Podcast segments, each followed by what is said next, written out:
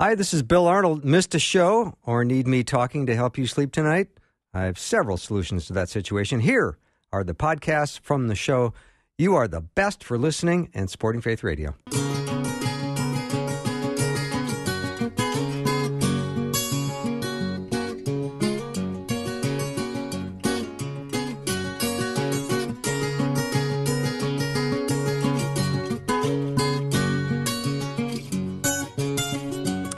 Welcome to Afternoons with me, Bill Arnold here. I'm here for uh, the next hour with some fantastic guests. Dr. Alex McFarland will be joining me here in just a moment.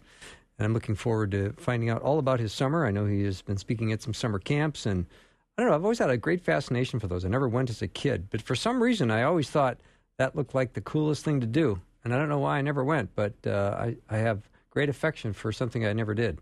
So I do want to find out about that. I know he uh, has been involved with summer camps, and his speaking uh, uh, schedule is thick and busy, and he takes time to meet and talk to us.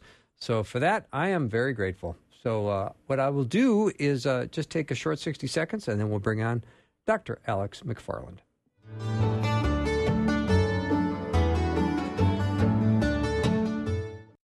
I'm Faith Radio Manager Neil Stavem. Fall Share is just three weeks away. And we're looking forward to celebrating the reason for this ministry to lift up the name of Jesus, proclaim God's word daily, and encourage believers in their faith.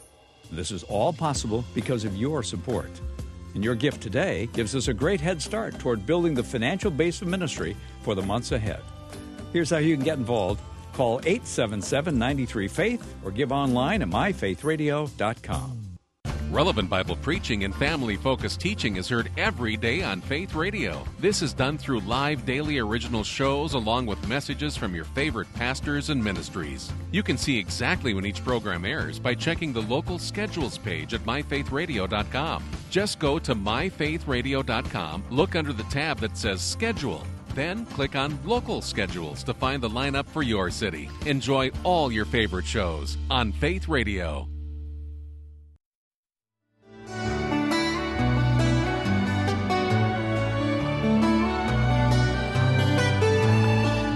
Welcome back to the show. Awfully glad that you're with me today. I was looking at Psalm 94, verses 18 and 19, where it says, When I said my foot is slipping, your unfailing love, Lord, supported me. When anxiety was great within me, your consolation brought me joy. I love that verse. It is Psalm 94, 18 and 19. I would highly recommend that you being one you consider memorizing. When, my, when I said, My foot is slipping, your unfailing love, Lord, supported me. When anxiety was great within me, your consolation brought me joy. I certainly hear that a lot, that there's lots of uh, anxiety in life, and people are struggling and suffering with anxiety. And I am one of those people myself from time to time. So, um, anyway, Alex McFarland is a national uh, speaker. He's uh, had his own national talk show host. He's author of over 20 books creator of the Truth for New Generation Apologetics Conference. And whenever I get Alex on, I just, it's time with a friend. So uh, let's bring him onto the program. Alex, welcome. Well, thank you, Bill. It sure is great to hear your voice again. Thank you so much. Now, did you do some of the summer camps? Oh, we did, and oh man, I give God the glory. We we just got through with two youth apologetics events, and we had teens from seven states and Bill, they ate it up, man. We were going Love. over biblical worldview apologetics. Um, many young people accepted Christ. Others were believers, but they needed to, you know, make sure how they knew the Lord and deeply. But um, kids are spiritually hungry, and when you give them the truth, at least in our experience, they eat it up. Yeah, and so these kids had an appetite for apologetics. Oh, big time, big time. Listen to this, Bill. I haven't told you this, but last weekend, uh, one week ago, I was in Miami, Florida, and there were um, lots and lots of kids there uh, of many ethnicities, and this one young man, just a all-American kid, uh, African American boy, and he looked like he was, you know, maybe a high schooler. But he came to the mic during the Q and A in front of all of his peers, and he said, "I'm an atheist. Um, but I came, I saw the poster, and I want to listen to his wording. He said, I wanted to once and for all determine if Christianity is real. That was his wow. way he phrased it. Once and for all, I want to figure out if Christianity is real. By the end of the conference, he accepted Christ, and uh, he had some issues. We talked about evolution. We talked about Darwin, and um, you know, we were talking about DNA and how the complexity of DNA, you know, could not have arisen by chance, and uh, he accepted Christ. So let me say, we've seen professed skeptics, atheists, kids with emotional issues, some kids struggling with sexual sin and other things out of the backdrop of of painful experiences. But when when you share Jesus and give them the answers to their questions, in, in our experience, very, very, very often they will open their heart to Christ and be saved.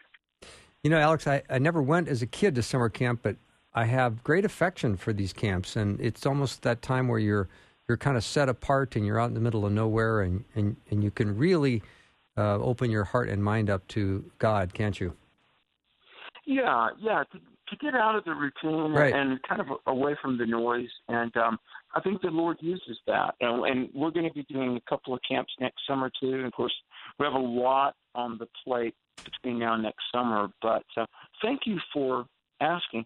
We, um, I give God the glory. We had some coverage this week. We were on the 700 Club with Pat Robertson and CBN News and um, uh, Christian Post covered it. Uh, last week I had an article in uh, townhall.com and another one on WorldNet Daily.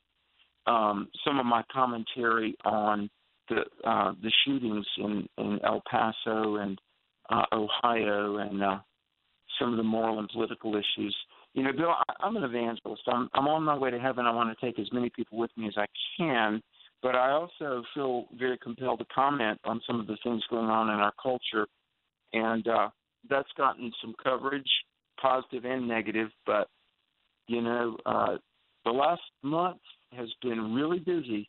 Uh, mm-hmm. Is there any message? Is there any particular uh, thing you want to talk about right now, Alex? I mean, I'll just open the floor to you if you want to.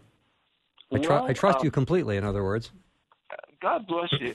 Uh, well, we can talk about anything you'd like to. I will say this: it's been a little bit of a puzzlement to me how uh, some cities like San Francisco and Seattle um, they, they just got a bona fide crisis on their hands due to a lot of their um, liberal policies. And did you see this week, two days ago, San Francisco in a city council meeting said that they wanted to change the use of language and felons would not be called convicted felons anymore, but, quote, justice involved persons.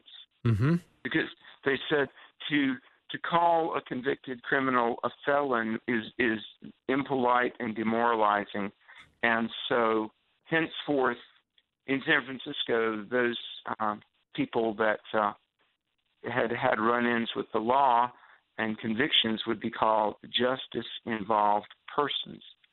And I, you know, sometimes I just think, when are, when are we going to recover our moral compass? and and our ability to think rationally. Uh, how far into anarchy must we descend before we realize, hey, you know, this is just not working for us? Do you ever think that? I do. And Alex, say something about the language war, and, and people want to control the language and the words because that's how you control popular opinion.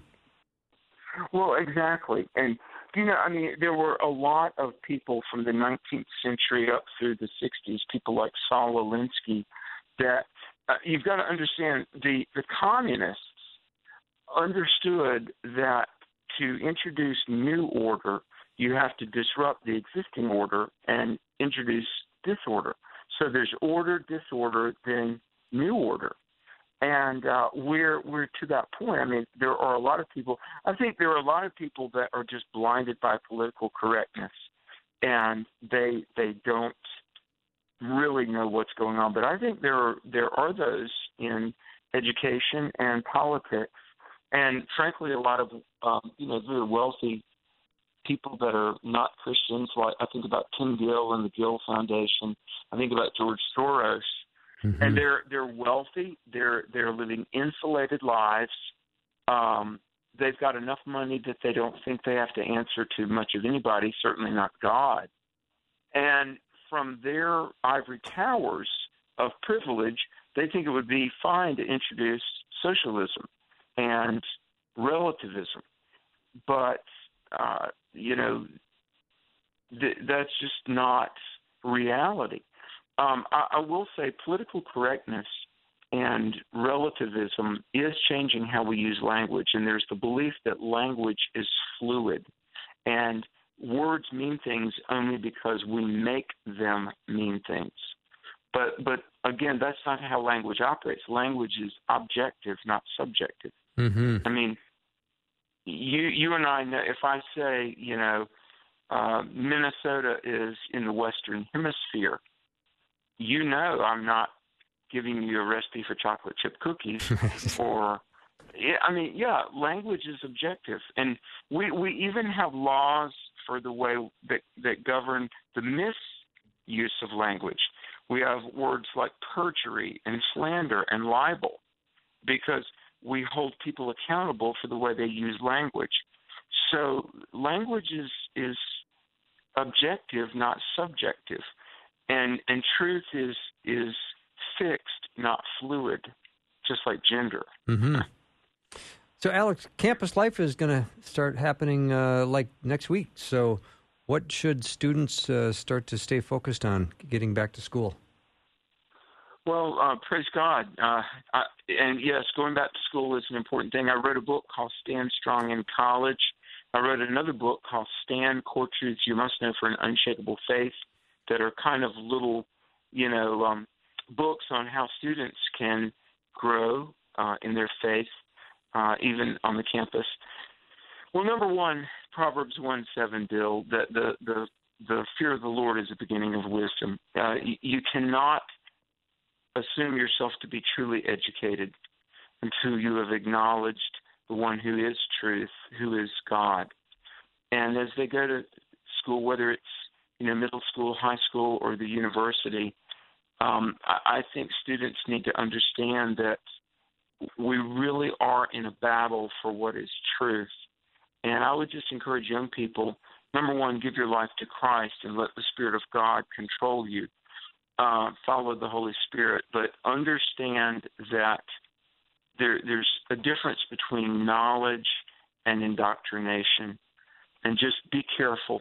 Don't don't take what a professor says with a grain of salt. I mean, w- just uncritically accepting it, and don't take what I say without uncritical. Uh, I mean, with uncritical acceptance.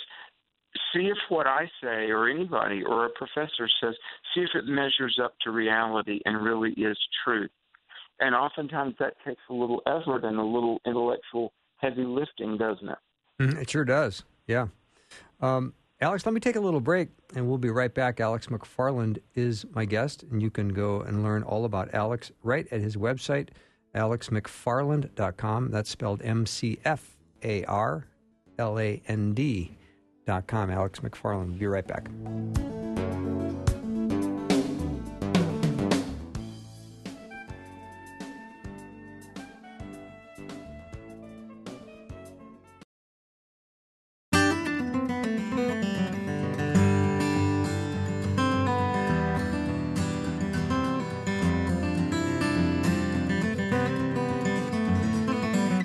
Welcome back to the show. Dr. Alex McFarland is my guest, and he's not only my fave, but a, a listener favorite. I got all kinds of texts coming in from listeners. Uh, and a listener uh, from South Dakota would love for you uh, to handle Ephesians 2 9, and that is not of works, lest anyone should boast. Do you have anything on that, Alex? Wow, great. Well, to that person, I say thank you very much for listening. And you know, Ephesians two eight through ten is just a very classic passage, and many people probably learn it as as one of their first memory verses, maybe after becoming a, a Christian. I know I know I did, and I really love that. Let me read the whole thing, if I might. It says. Uh, in Ephesians 2 8, for by grace are you saved through faith, and that not of yourselves. It, salvation, is the gift of God, not of works, lest any man should boast. And I love verse 10. It says, For we are his workmanship, created in Christ Jesus unto good works, which God hath before ordained that we should walk in them. Um, let me say this, and then I want to come back to verse 10, Bill, if I may. We're not saved by works, and we're not kept saved by works. Uh, if we are saved, though, we should do good works. We are saved uh, through the work that Christ did on the cross. So, uh, not of works, lest any man should boast. Um, see, salvation would not be, or I'll put it this way: heaven wouldn't be very heavenly if if it were based on our own personal merit. Because maybe we'd get to heaven, we'd say, you know, oh wow, you know, there's Billy Graham and Mother Teresa, you know, but uh, what's Uncle Louis doing here? You know, we're all way better than him, you know, but. Uh, it's all based on the righteousness of Christ on um, the cross in John 19:30 when Jesus said, "It is finished." What was finished? Uh, he paid the price of salvation. So we're saved through faith uh, in what Jesus did, not any personal merit of ourselves. But um, after we are saved, we're, we're supposed to bear fruit. And, uh, you know, in verse 10, it says we're his workmanship. And, and I'm sure many people have heard pastors preach on this. It's the word poiema, from which we get poem. Um, and it literally means a crafted work of art or well written verse. And isn't it something, Bill, that as a believer, and we begin to grow, and we let the Lord shape us and prune us and even maybe stretch us, um, that we let God craft and sculpt the person that we become. Um, it, it's almost like, you know, letting Jesus be the Lord of our life. If if we'll allow that, you know, mountaintops, valleys, you know, the the joyful times, the stressful times, all of it, we look back and it is like a beautiful poem or bit of verse where God wrote our story. Mm-hmm. Alex, with so much teaching in Scripture on and evidence for hell, why do you think so many people reject it? Do you think it's just a it's just contrary to their, their personal preference? Yeah, um, that that's a great question. Um, Bill, do you remember William Barclay, the Barclay commentaries? Oh yeah, and, I love that commentary. Uh, I do too. I mean, I've got them, and you know, if you're if you go in your church library, I bet ninety percent of everybody listening in your church library will be the William Barclay commentaries. They're pink, green, brown, blue, and gray spines, and uh, you know exactly what oh, I'm yeah. talking about. Oh yeah, and as a rule, they are phenomenal. They're really good. So, as a young believer, I was so impacted by William Barclay, I saw his biography, and I thought, oh, I got to read this. Well, there's a line in that where he said, and he said, I admit this is not hermeneutically defensible, but I'm a convinced universalist. wow. And I was blown away. Now, I'm, believe me, I'm not dissing the Barclay commentaries. They're great. Buy them, use them. However, Barclay said, he's, and here's his rationale. He said, um, I cannot believe that a loving father would be eternally separated from one of his creatures. And somebody asked Barclay, you know, well, what about Adolf Hitler? And he said, well, I, you know, I'll admit it's not scriptural, but I think if there is a heaven, we all ultimately get in.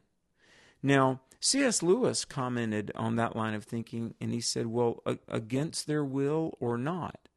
Because um, you know, if you read scriptures like Jeremiah 29 11 through 13, you will search and you will seek, and you will find when you seek with all your heart. And most scholars would say people respond, you know, it's, it's about the response to the amount of light they had. And there are people, I've, I've met them, I've talked with them. There are some people that do not want God in their life. I asked one atheist, if there is a heaven, would you want to go there? He said, No. So I think the people that reject what the Bible clearly says about hell, they've got a view of God that is is really maybe less scriptural and more a view of God of our own making, you know. Um, but here's the bottom line: if if there is no hell, then Jesus was wrong apparently, because I mean clearly he warned. I mean, read Luke 16. And even critical scholars believe Luke was written by Luke and was accurate, you know. So, I mean, Jesus clearly warned. Read Matthew 7 21 through 24. You know, many will say to me, Lord, Lord, and I'll say, I'll never knew, I never knew you. Depart from me into, you know, the, the punishment, you workers of iniquity. So, I mean, you know, I'll put, I'll say what Jonathan Edwards said. Former president of Princeton University, Jonathan Edwards, was brilliant regarding the subject of hell. He said, "Tis dreadful, tis awful, but tis true." Yeah, boy, that's profound. Yeah, for real. Yeah. When I think of uh, the line from uh, Pascal's book, uh, his work Pensées, where this is like the only thing I remember from the book, is he said, and I will, I'll probably butcher this, but uh, we are all making a high stakes life commitment to a particular faith view, and we're betting our our our eternal destiny on it. Mm-hmm. You're right. You're right. You know, I, I think about John Wesley, uh, the founder of the Methodist Church. Brilliant. You know, Wesley had a lot of great quotes. Wesley said, "We have nothing to do but the saving of souls." But he said, "Life is lived an isthmus between two vast eternities, heaven or hell." I mean, you know, think about this little ribbon of land between two vast oceans. And Wesley said that you know there's heaven and there's hell, and uh, you know Peter Peter Kreeft, who is brilliant head of philosophy at Boston College and a devout believer, I highly recommend his book, uh, Handbook of Christian Apologetics. Um, you know, he said there, there's no doctrine that we would more willingly remove from the canon of Christian truth than the reality of hell, but it's not in, in our power to do it. It has the support of Scripture, uh, the support of of reason. You know, God is not going to make people go to heaven against their will, and it, most of all, it has the support of of Christ who rose from the dead. And so, um, let me say this: a lot of people will will say, well, and this is this is a fallacy, but they'll say, well, you know, people put in the the doctrine of hell just to control people through fear. But no, I mean, we have a lineage of how the scriptures were copied. It's called manuscript attestation. And we know what the scriptures say, we know how they were copied and preserved. And um, for one thing, we, there's no time for a, an aberrant teaching like that to have been introduced without people have no, knowing it, if it indeed it were aberrant, which it isn't. But the thing is, um, the the the early church and the scribes, I mean, they were copious in their care and preservation of the scripture, so they weren't just glibly adding and contracting to suit themselves. They copied what the Word of God was, and the Word of God, shown to be preserved by compelling lines of evidence, I mean, it includes not only heaven but hell. Like it or not, I mean, it's in there. Mm-hmm. Alex, that wraps up our time for today. I'll leave you with a text from a listener who said, Alex is a spiritual national treasure. Well, how about that? that that's we, very we kind. love we love you here, Alex. well, so I know. love you guys. I love you guys. I thank you for listening. I'm a big, big fan of Bill Arnold. Thank you. And if anything good is happening, we give God the glory. Indeed. Have a great weekend. I know you're busy traveling. I'll talk to you in a week or so. Thank you, my friend. You bet. Alex McFarland's been my guest. Go to alexmcfarland.com. Learn more about Alex and his writings. We'll take a short break and be back.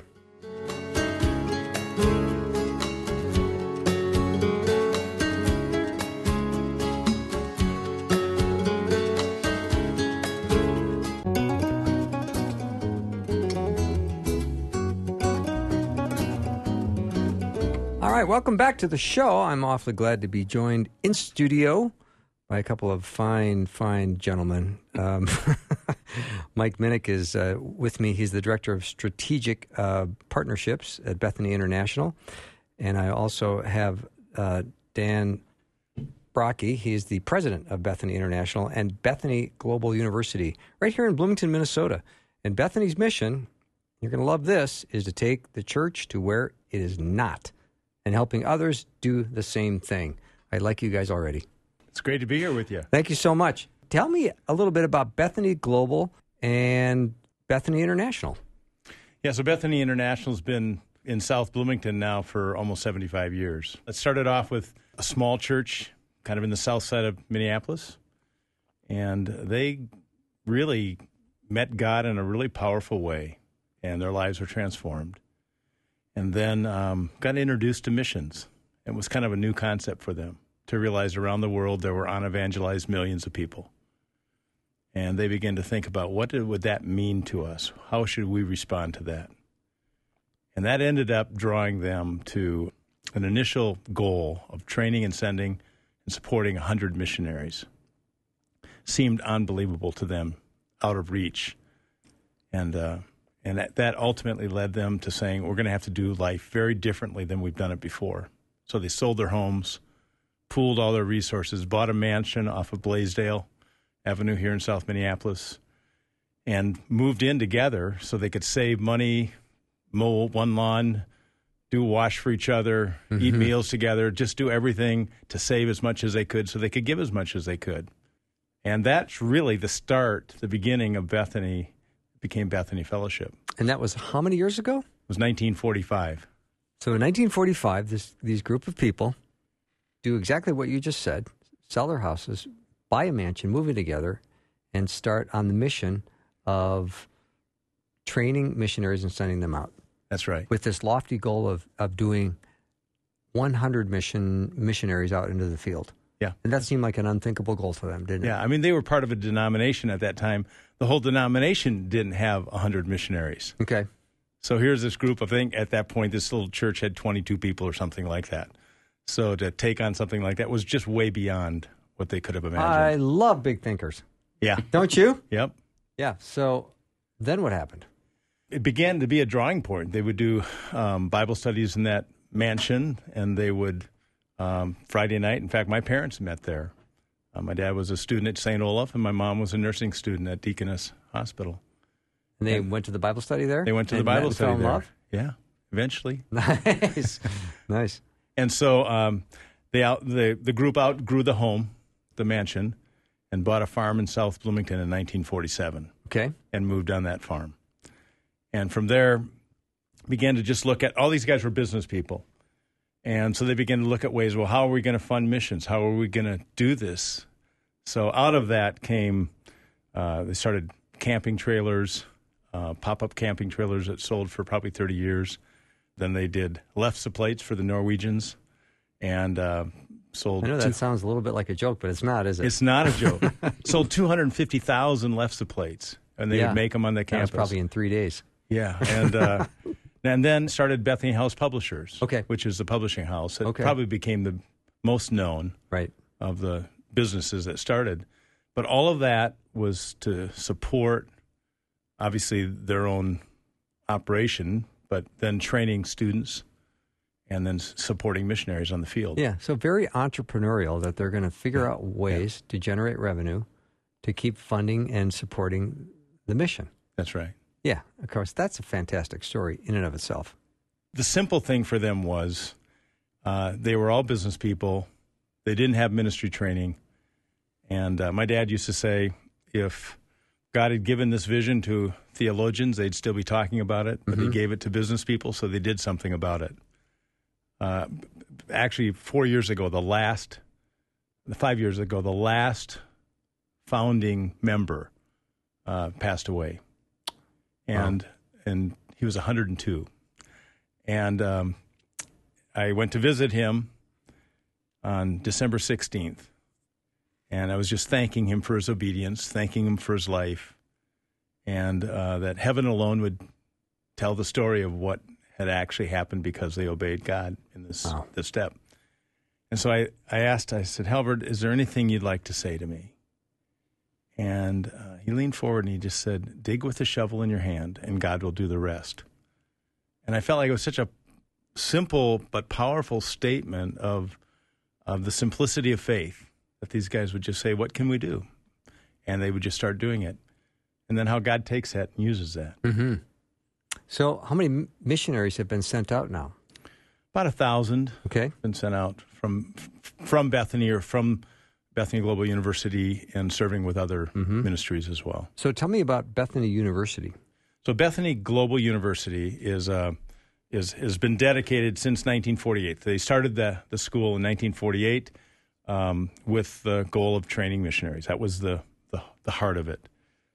And um, through the years, because it's such a boutique program, so focused just on missions, I've had about 3,000 students. And about a, a third of them, a thousand, have ended up serving long term in, in missions cross culturally. That's 70 fantastic. countries. And yeah, serving in 70, 70 plus countries. hmm So when you say, let's take the church to where it is not, what does that really mean? I was just having a conversation about the nation of Kenya. Okay, so when we think of Kenya, we think of an African, but mostly Christian nation. Mm-hmm. Um, the late 90s, a number of pastors from Kenya go down to uh, South Africa for a conference called GCOWE. And in that conference, they hear that in Kenya, there are 22 unreached people groups, groups that basically have not had the gospel brought to them. And they say, this cannot be true. There's got to be some Western guy, some white guy from another part of the world that actually did the research and is now telling us we're not doing a good job. Mm-hmm. So they started researching or looking as to the source of that, and they found out it was one of their own Kenyan people who had done the research, and it just it just shook them. And so here you have a, a Christian nation that has 22 unreached people groups in reaches or areas of Kenya that are much more remote. Yeah. So you go to Nairobi, it's mostly Christian, but you go out to the edges, and it's not Christian. Well, that's all over the world. You can go all across, across Sahel Africa, the south of the Sahara, and the southern part of these countries are Christian. The northern parts are very unreached. Um, go throughout India, there's over 2,000 unreached people groups. So an unreached people group is really identified by the Joshua Project as being less than 2% Christian. So there's less than 2% presence of Christians in that people group. Would you also say, Dan, that those people would not have churches or Bibles or access to other believers around them? Yeah, Yeah. pretty much. That's that's the key. And they wouldn't have a church that there could be a presence of a church there, but it's not strong enough to evangelize their own people. Mm-hmm. So when we talk about the difference between someone who would be unsaved and someone who is unreached, there's quite a difference there, isn't there? There is, Yeah. yeah, an unsaved person. Obviously, we have unsaved people all around us, Right. And we're not off the hook. Right. You know, we've got to keep reaching them as well, reaching out to them. But they can find a believer. They can find a church. They can find a Bible. They can find. They can listen to KTIS or they can listen to a, a station or on the radio or television, and they can find the gospel someplace. Right. You go in, in these unreached regions and peoples, they are not able to find that Christian witness. They wouldn't know where to go find one. Mm-hmm. So how are we spending our money and our our time trying to reach the that unreached portion? Are we are we putting a lot of energy into getting to those places, or are we s- sending missionaries out to places where there's plenty of churches and believers and Bibles? And are we trying to go after the unreached? Yeah, well, I, I want to be careful not to condemn anybody. Of course not. right? And so, you know, through all the decades of missions, centuries of missions, now there are a lot of places that are mostly evangelized. There is more access to the gospel, and there are a lot of missionaries there. And the emphasis has been there for centuries, really. Mm-hmm. If we were to look at really how many are working among these most, I call even profoundly unreached peoples, it's a very small percentage. Some will say it's 1%, some will say it's 2%, some will put it less than that. Mm-hmm. There aren't many. But something really powerful has been happening over the last 30 years. And that is that uh, there's been this awareness of unreached peoples. There didn't used to be that. You know, a missionary would go to another country. That's where you're going. Okay, I went to someplace in Africa. I went to Ghana. I went to Congo. I went to someplace like that. And so we, I thought in terms of countries. But when this whole idea of unreached peoples came, people began to target unreached peoples. And over the last, I would say even 15, 20 years, the emphasis has been to say, let's adopt, let's target those unreached peoples and let's send workers. Let's make sure we're sending teams of workers to those places. So there's been a shift, but still, the greatest mass is where the church already is and where people can find the gospel. The smallest amount is actually with these very unreached peoples. Mm-hmm. So how does uh, Bethany, how is Bethany helping move the church forward in reaching these people? Well, because you're passion, you got a passion for this, which is awesome. Yeah, I mean, I I think the Lord. Uh, I remember uh, the Lord using one of our board members to to um, kind of help us focus in on okay. it. And uh, we were sitting in a board meeting, and all of a sudden he gets up from his chair, he picks up his computer, and he brings this map and shows each board, walks up to each board member, shows them this map. And in essence, he says, if if we're not focused on the very edges, if we're not focused on the hard places, we'll never get there. We'll always stop someplace sure. short of that. So this map had red dots all across the world, and some of these areas were just totally red with dots. There were so many unreached peoples in those regions. India happened to be one of those. And out of that, it, it, it, kind of woke us all up to saying, okay, let's define our vision and our mission to where the edges are versus just a general bring the gospel to people who are lost. And that shift, that, that really helped s- consolidate that thought of taking the church to where it is not and defining it that way. So our response has been, okay, let's shift all of our efforts to focus on that and and it's it's you know whenever you set a goal like that, it begins to refine you all the way through the places mm-hmm. where you're operating. Uh, you may think you're doing that, but then you discover maybe we're not doing as much as we thought. And so this has been a process for us of really growing into retooling everything we do towards that end. Wow. Dan Brokke is my guest. We're going to take a, just a very short break. We'll uh, continue with lots more in just a minute.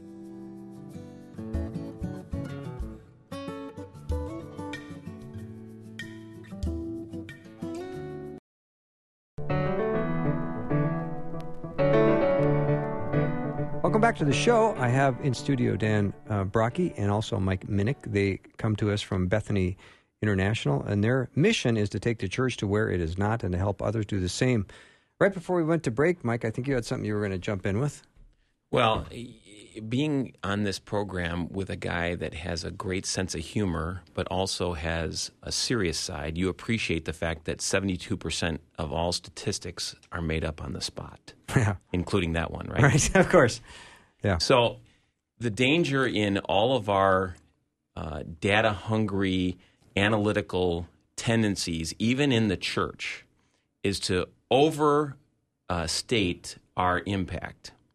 And m- my short time, relatively speaking, on Bethany's staff over the last year has helped me appreciate that this humble operation, tucked away in southwest Bloomington for all of these years, has been quietly, obediently going about training and sending long term missionaries to have an impact all over the world, to take the church to where it is not. So it's living it out authentically in a qualitative way that is, I think, pretty remarkable in the scheme of things. So we do take it serious, but there is a real spirit of joy around it too. These young people are having fun. I, I my second week uh, on campus last year, we commissioned our juniors to go out on their 16 month global internship. And as we prayed over them, and I just looked at their face, I said, wow, this is serious stuff. And these young people are taking the gospel to the hardest places, to what Dan referred to earlier, the edges of the kingdom, because they understand that we aren't going to get at this by playing missions and, and sort of being comfortable in the Hilton Cairo and just sort of taking our forays in forays into the uh, communities that are out there that are known. We have to go into the very, very difficult places, and not because the Western or white person is going to carry the torch out there and light the world. It's because we're coming in and training and supporting the indigenous local nationals to do the work. And that's really the third component of the Bethany International world. We have Bethany Global University, which we've talked about a little bit. We have Bethany Gateways, which is our sending and support arm that uh, helps our global interns, but really our long term missionaries. And then we have our national partners, which have been uh, connected with over all these years by one of our very sharpest and most diligent, traveling, crazy staff members, Tim Freeman, who has been raising up leaders in country around the world in 300 areas where we have national training centers to deploy those locals, nationals, to where the gospel is not, where the church is not. And so, to me, it's been exciting to see that we're uh, going to the places that some people would regard using 3% of the human missionary workforce to do 1% of the resources, using 1, 1% of the resources to get the hardest work that remains. Hmm. And I think we got to flip the script to some extent. It's really exciting, really exciting work. Now, there was an event that happened, was it 50 years ago? A horrible tornado that really had an impact on the Bethany community. I would love to hear about that. This is the anniversary, isn't it? Yeah. This month? Yeah, just uh, August 6th. August 6th. Okay. was- yeah, that was the. Do tell that story. Well, um, Leave out no details. He was there. Yeah. You were you were just a boy. I, was just a boy. I was Yes. 17. Okay. Yeah. So um, Bethany had a uh, some cabins on Lake Roosevelt near Outing, Minnesota, and so it was a place that staff could go and have vacations uh, because obviously they'd given everything they had and joined the fellowship, right? And um, and so it was a place to to go and relax, but also we'd do some retreats there and things like that. So uh, we, our family uh, was up there, came up a few days earlier, and on that August sixth, um, remember it was just a really hot day, and um, it was heavy, just still. Um, we enjoyed the water. It was a great day to be on the water. And just a couple minutes before five o'clock, uh, we looked out the end of our cabin. And there was just a large, dark cloud. I wouldn't say you could say I couldn't see a funnel shape. And uh, then you begin to hear something. And so we ran out of our cabin. There was another cabin next to us. We were kind of on the point. We were coming in towards the. There was a large bank that went up one side of the out, of the lake. But we went to another cabin, and uh, 17 people gathered in that cabin. And I, I actually went in there, and then I saw my dad hanging onto a tree outside, and I began to hear trees breaking. And so I ran out of the cabin and threw myself on the ground. And the 17 people, and then we just laid on the ground. The, sto- the tornado hit in that instant. And at that moment, we just laid there. Uh, felt like we were being sandblasted. Um, just uh, at one point, a, a small tree fell on my dad's back, and I reached back with my arm to lift it, and the the tornado just blew it away quickly. And I, uh, and then we just lay there, and then it was gone. I mean, it was like 40 seconds of just that tornado passing over us. We got up off the ground and uh, stood around, turned around, and where that cabin had been, well, all the cabins had been, there was just a, a black, black hole. So the cabin was gone. There was a car that had been sitting behind it, that was gone. Every tree was down. Uh, somebody across the lake had it had passed over them earlier, and so they looked across the lake, and they said they looked at one instant, all the trees just laid down, uh, roots being pulled out. So I got up off the ground, and my dad says, "Do you see your mom?" I said, "Dad, everything is gone. There's nothing left." So walked towards the lake. He says, "Do you see your mom or your brother?" And I said, "Dad, I don't see anybody." And then as we walked towards the lake, I saw three or four people kind of along one shore down the side get out of the lake. And so I knew somebody was alive. And I kept walking towards the water and then saw my mom's head pop out of the water. And so I wanted to get to her, but the, the waves in the lake were probably five, seven feet high. Just it was like somebody had sh- taken the whole lake and just shaken it. Um, so got in the water, eventually calmed down a bit, swam to her, got her on the cabin floor, and then um, and then was able to kind of work that floor towards the shore. And there was debris everywhere. At one point, I saw a little girl or a, a, a body with a sweatshirt, and um, found out it was a 19 year old girl, and got her to shore. And um, her parents began mouth to mouth resuscitation. Uh, she was gone. But out of our group of of um, there were 17 in the cabin, my dad and I, and then three others that were in another cabin. But out of the group of 22 of us, seven were killed. Um, they didn't find my brother that day. Uh, they found him a couple days later, along with another little five year old girl that they found at the time. They were in about 30 feet of water.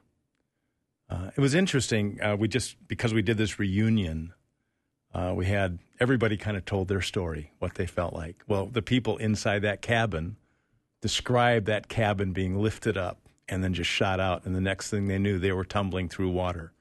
Um, one one of the guys described that he remembers seeing a refrigerator flying through the air next to him as he was going through the air. Another person said it sounded like every nail in the house was being pulled out. You could hear the nails being pulled out. We know that sound.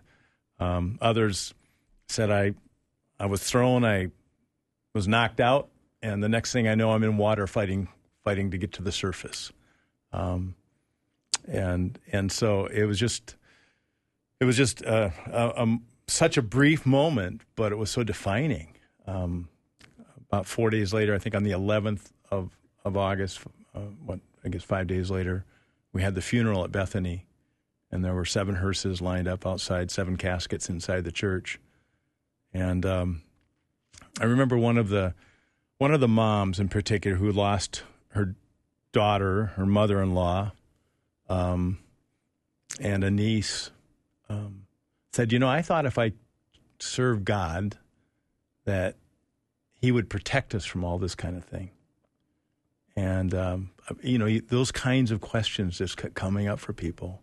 My mom, for for really several weeks, probably longer than that, really, but for several weeks, just kept asking why. You know, why did this happen? Um, why did my son die? Um, one day, the Lord just kind of settled in her heart. Kathy, don't ask why. Trust me. Um, I, I realized that no answer that even God would give would be big enough to answer the why question. Mm-hmm. You know, it's just it's just bigger than that. I I went back two days later after the tornado to just to help on some cleanup, and I almost immediately went to try to find the place where my dad and I laid on the ground, and I could not find a place big enough for two men to lay. There were so many big trees down. Wow. And it just kind of hit me at that moment. I we didn't choose a spot; God gave us one. No kidding, because you should have been under debris, trees, maybe your own death. Yeah, exactly. And I and I remember at that time just coming to the sense of my life is not my own. I, I didn't, you know, I'm I'm living on borrowed time. Uh, my brother was 13, loved the Lord. Um, a few weeks before this, he had come to my mom and dad, and he just said, um, "You you and Dad and, and Dan are ready, aren't you?" And my mom said, "Why, Paul?" said, well, I just want to make sure we'll all be together. And you just get these little senses that there was premonition that God was doing something and giving them a clue. But it was transforming. I mean, it just changes the way you live the rest of your life. It's an amazing story. And then you just recently this month uh, went back to that very place. Yeah. And all the survivors and everyone that was part of that yeah. went back and reminisced. Yeah. Wow. They had a they had a a picnic just about a half mile from the spot where the tornado hit. Mm-hmm. Totally in that area, 12 people died um, on that tornado itself. It was, it was a massive tornado. It was a mile wide, and it went for 38 miles on the ground wow. without lifting up. Wow. Wow. An, an F4. Unbelievable. Dan, thank you. And Mike, thank you so much for coming in. This has uh, been great, uh, great to have you here in studio. BethanyInternational.org is the website. You can go learn more about Bethany International and BethanyInternational.org. One more time, you can also learn about missions and training and events. And um, you can also, uh, if you're so led, uh, donate there. So thank you guys very much for being here. Thank you, Bill. Yeah, that wraps up the show for the day and for the week. Thank you so much for being such uh, great fans of Faith Radio and supporting, listening, caring. We love you. It's now time to uh, ring the bell.